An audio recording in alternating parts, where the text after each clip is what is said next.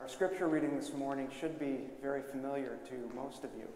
It comes from Paul's first letter to the Corinthians, chapter 13, verses 4 through 7.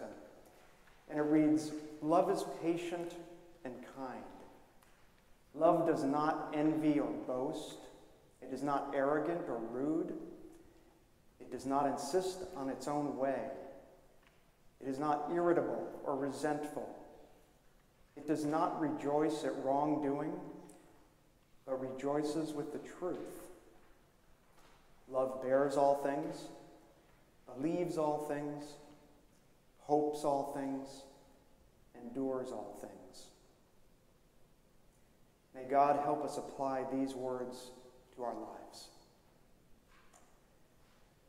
So, this is one of the most recognizable scripture readings because it's often the reading of choice at weddings. Paul wrote it in his first letter to, to the uh, Corinthians, to the church in Corinth uh, in Greece in 55 AD, after helping to found a church there. And it was written in response to the Corinthians asking Paul for additional guidance after the church was up and running. Today, we associate it with romantic love love between spouses, what's sometimes referred to as chosen love. It all sounds very admirable. It makes it sound like love is gentle. You might envision a couple of romantic lovebirds sitting by a fire, cuddled up when this is read. It's like when you've found your romantic partner, this is what you should do. But many of you know that the Greeks had several different words for love. Because after all, love does come in many forms, and it gets expressed in different ways depending on the situation and who the subjects and the objects are. In Greek, there is eros, which is romantic love. Philia, which is brotherly love or friendship type love. Storge, which is family love between a parent and a child or between siblings. And then, of course, there is the highest form of godly love, which is agape. And this passage in Paul's letter is about agape. It's actually not about romantic love. Paul isn't giving us platitudes for how to treat our spouse. He's describing the highest form of love, agape, or God's love for us, which is the love from which all other forms of love derive. This morning, I'm going to discuss this passage's application to brotherly love. Quite literally, I'm going to address love between me and my brothers. And to do that, I need to tell you a personal and very strange story. And it's about my family. Don't worry, my family is totally cool with my telling this. Um, I vetted it with them, including my children and my wife, Peggy. Uh, so, on a summer afternoon in June of 2018, I got a text message from one of my brothers, Peter, and he asked me, Do you have time to talk right now? Urgent. So, my brother Peter is an obstetrician. He's not um, prone to hyperbole, he's very calm. So, I knew that this must be important when I saw the words right now and urgent. I have three brothers Peter, Paul, and Michael. I'm the oldest. Michael is our youngest, and he lives and works in a major European city. I called Peter, and he told me he had received an unusual and concerning email from Michael saying that Michael needed help desperately. Those were his, his words. Michael was 43 years old, he was single, lived alone. He went on in his email to Peter that he was leaving his home in a few days and he wouldn't be able to return. He said that because of certain things that he had done, his emails were being monitored. And he concluded his email with two desperate words Please help. He sent subsequent emails to Peter saying that people were after him and that there were also cameras inside his apartment. He said he, was, he no longer had his phone or any money, and he was being kicked out of his apartment building and his neighborhood for things that he had done. We had no idea what he, was happening, what he was talking about. Obviously, we were very worried.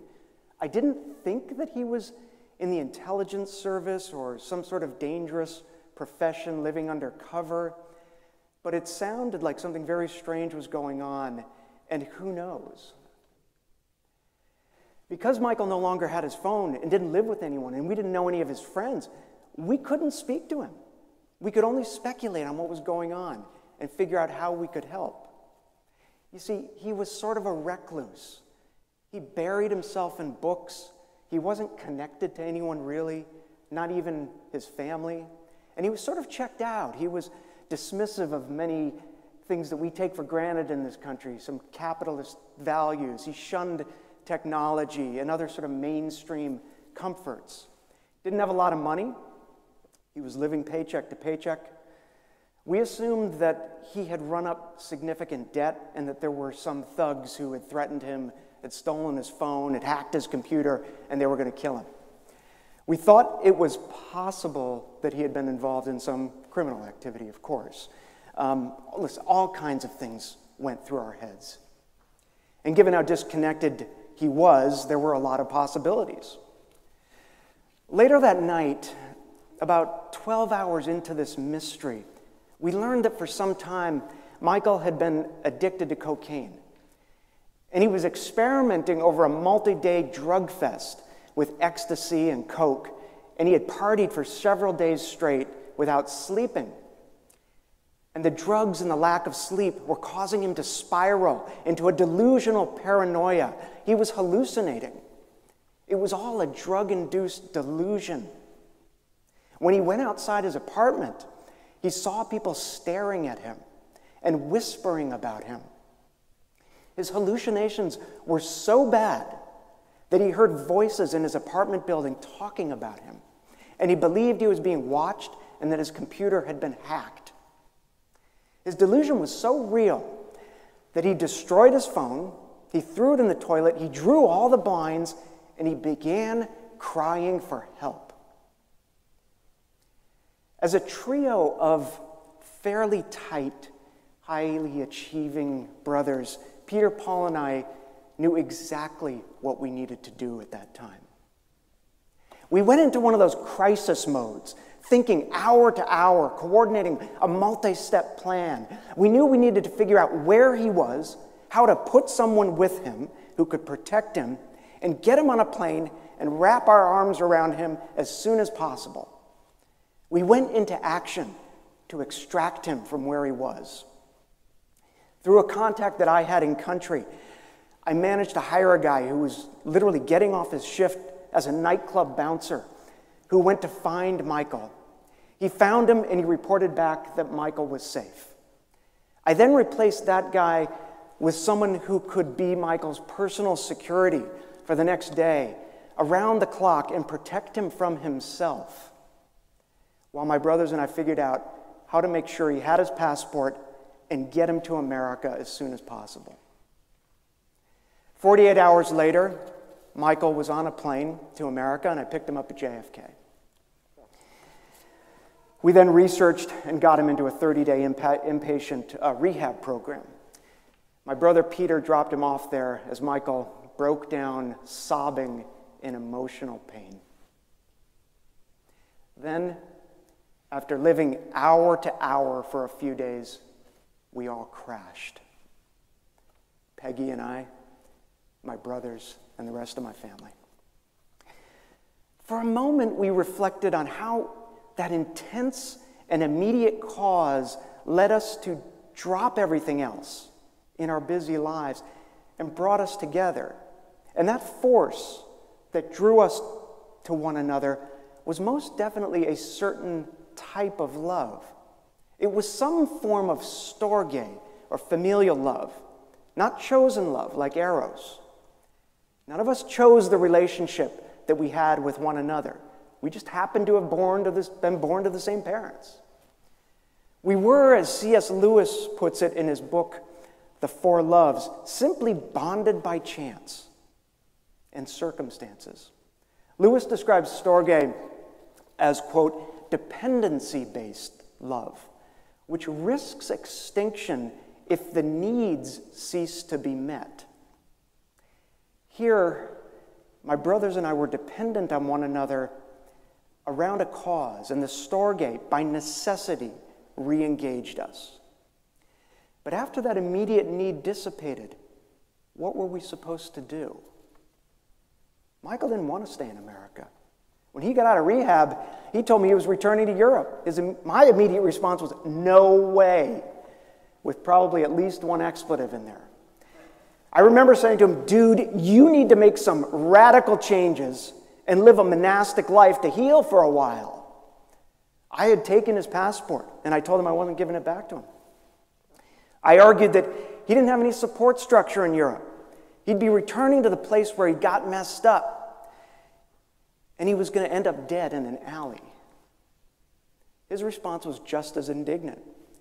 He argued rightfully that he had a secure job in Europe, all of his personal belongings were in his apartment, and by the way, he didn't particularly like America. Moreover, he was an adult, and it wasn't up to me whether he stayed in America or returned to Europe. He wasn't having any of my monastic life idea. And frankly, he may have felt as if he no longer needed us. The Storge form of love had dissipated after the need was gone, just as C.S. Lewis described. I had no clue how to handle this. And I relied deeply on Peggy for guidance and support. Different people in my family and on, and on his professional medical teams had a range of different and legitimate views. Some thought we shouldn't give him his passport to return, while others thought he was an adult. He had gone through a rehab program, and ethically, we couldn't make decisions for him. Some thought he had to reintegrate into his life in a healthy way, and that because he was employed in Europe, it would be best for him to return there with the support of a professional who he could re- rely on in country.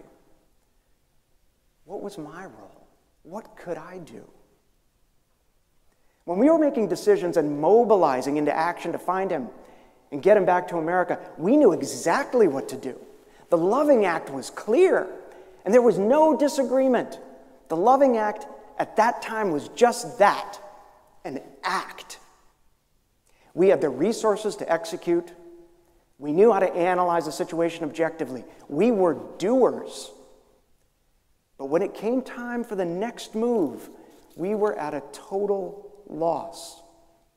There was no playbook for figuring out the right thing to do in this situation when the immediate need evolved into a longer term need. And the longer term was about to begin. There was no dispassionate analysis no resources, no money that was going to solve this dilemma. And yet I felt idle, not loving. I felt idle when I wasn't acting. This was obviously someone we cared deeply about. He needed to heal, and we all wanted to help him do that. He needed our attention, he needed to be seen and heard by us. But what did that mean in terms of our actions? What were we supposed to do? In our lines of work, you had to do something to contribute to help achieve the goal. You didn't just sit back and cogitate. The truth of the matter, although I didn't know it at the time, was that dependency based love between siblings had to give way to another form of love. So one day, during the course of trying to figure this out, I, I stumbled into my daughter Vicky's bedroom. And she had this bumper sticker that read, Sometimes I wrestle with my demons, sometimes we just snuggle. And I laughed at Vicky's sort of weird humor, but her bumper sticker made me pause. It seemed apt for the situation at the time. There was some deep truth in that bumper sticker, And I thought about that. We all have demons. God knows I do. I am seriously flawed. One of my worst demons is that I have an acerbic tongue that I've often used to provoke the people I love most, my family. My tongue can be evil, and it's gotten me into trouble. Now I'm working on that. But what does it mean to snuggle with your demons rather than wrestling with them? Wrestling was what my brothers and I did with everything, including each other. We were fixers, we were problem solvers. That's what you got credit for. When there was an immediate, identifiable need, we knew how to snap into action. But as I thought about it, I came to the view that Michael and his demons were not a problem that I was called upon to fix. He wasn't a puzzle that I was called upon to solve. Unlike the first 48 hours, this wasn't a time when we were being called into action, which is the way I had always viewed my role in life. Yet this was a time when I was being called simply to be, quote, patient and kind, as St. Paul writes. Bear all things, as Paul writes. Bear all things in Michael with no agenda no conditions, or any expectation or hope for what the future for Michael held. That was agape love, the godly love we could only aspire to. To quote, believe in and hope for Michael, as St. Paul writes. Not hoping for any particular outcome, just hoping for him without judging or predicting the likelihood of a successful recovery. Not impose my values and lifestyles and ideas on him. Just be with him. No advice, no admonitions, no platitudes. Just see him and treat him as whole, yet imperfect not defined by his actions. Bryan Stevenson, um, many of you know him. There was a film called Just Mercy that came out a few years ago with um, um, Michael B. Jordan playing Bryan Stevenson. Um, and I put the quote in the bulletin. He's a lawyer who's devoted to representing folks on death row as part of his equal justice initiative. And he's quoted as having said, Each of us is more than the worst thing we have ever done. So simple and so true. Recognizing the wholeness of a person. That is what God does with His creation in its entirety and in its individual components. That is why God's forgiveness and connection to creation is so powerful. Our transition had to be from love in action, that is love by necessity, to love in being, that is voluntary love, that, as C.S. Lewis puts it, exists regardless of the changing circumstances. It meant putting aside my preconceptions of what a good and proper, what a productive life should be, the disciplinary boundaries one should impose on himself the structure one needed to have. It meant letting go of how life should be and deeply living in how life is. The way life is is imperfect, it's messy, it's unpredictable, and it hurts. In this situation, it meant accepting Michael for all his attributes, including his demons frankly, as we all need to do more with, our, with ourselves. That is agape, godly love. Now, this does not mean accepting or condoning his drug use. It meant seeing him as more than a user of drugs. We're all packages of imperfect characteristics, flawed members of humanity, And love does not always call us to wrestle with our demons, to fix something we regard as broken. Sometimes it calls us to just snuggle with our demons or with others' demons. Richard Rohr, who many of you know, the uh, well known contemplative Franciscan, writes We come to God not by doing it right, but by doing it wrong. And yet, the great forgiveness is to forgive ourselves for doing it wrong. That's probably the hardest forgiveness of all that I'm not perfect, that I'm not unwounded, I am not innocent. One always learns one's mystery at the price of one's innocence. If I want, this is continuing with Rohr, if I want to maintain an image of myself as innocent, superior, righteous, or saved, I can only do that at the cost of truth. Sometimes it's most effective to love as is, not try to make better. And be aware of how the source that gave us love, God, assists and guides and opens us to new possibilities. I don't regard that as surrendering or giving up. Far from it. It requires immense fortitude and patience and self examination and awareness. It isn't easy to throw out the life playbook and connect in the deepest way possible with someone through the most profound God given gift of love. So when Paul writes that love does not insist on its own way, sometimes translated outside of the NRSV as love is not self seeking. This is love that doesn't have an agenda, love that isn't designed to mold others to your way of seeing the world.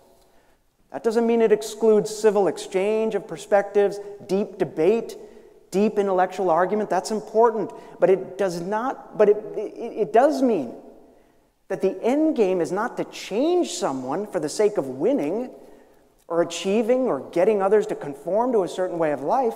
It means accepting that we are imperfect beings, that we all have demons, and that snuggling with demons is not accepting them. It's just loving the wholeness of one another, the wholeness of creation.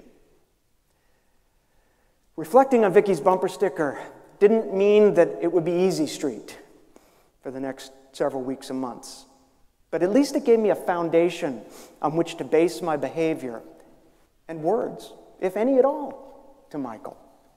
And the crazy thing is that when we snuggle rather than wrestling with our demons, that love can prompt a profound rebirth and evolution when Serena Williams announced that she was no longer going to compete after this year's US Open, she said, I don't like the word retirement. She said she preferred to characterize her move as evolving away from tennis toward other things that are important to me. I think that what Serena said reflects the love of self that, in Paul's words, hopes all things and believes all things. Love, as Paul describes it, makes the most glorious and beautiful things possible self improvement, recovery, healing, evolution, and rebirth into a new way of life. Back to Michael briefly. He made plans to return to Europe. I gave him his passport and a plane ticket, and we agreed to daily WhatsApp check ins with my family in addition to many other things to try to keep some guardrails on him. For example, I had access to his credit card and bank information. Um, I could check on his spending. The ensuing years weren't easy. He relapsed a few times. He removed access, my access to his financial records, and there were times when he went dark, and we didn't know what was going on with him. Today he's doing well. I would have said thriving, but he wouldn't say that. He'd say he's surviving, he's struggling. And he's right. But he's living. He knows how to love, he knows how to receive love and support. He's walking through life with a supportive woman by his side. He's working, he's taking care of his body, and he's connected more deeply than ever with his family. And I couldn't find a greater inspiration than that. Four years later, our daily WhatsApp messages continue. It's dwindled to a mere exchange of good mornings. Michael, who's up the earliest, begins with good morning. Peter responds, because he's on call at 4 a.m., with good morning. I just say morning. And others who get up around the country respond with a morning. It Seems rote, but just taking a few seconds to pause and write is also an act of love. It's an acknowledgement of acceptance in whatever state you're in. It means you're someone in my life, someone I'm thinking about, even if just for a few seconds in that moment. Now, strangely enough, I don't regret that my family had this experience. I'm not happy we had it. And I don't want it to happen to anyone else. But I don't regret it. I no longer assign any value to it whatsoever. I embrace it as life's unfolding. I've learned how to love things as they are, not as I wish them to be. I've learned to love without resenting the anguish we endured dealing with Michael's situation. And it's a miraculously powerful thing to have the love that Paul describes. Amen.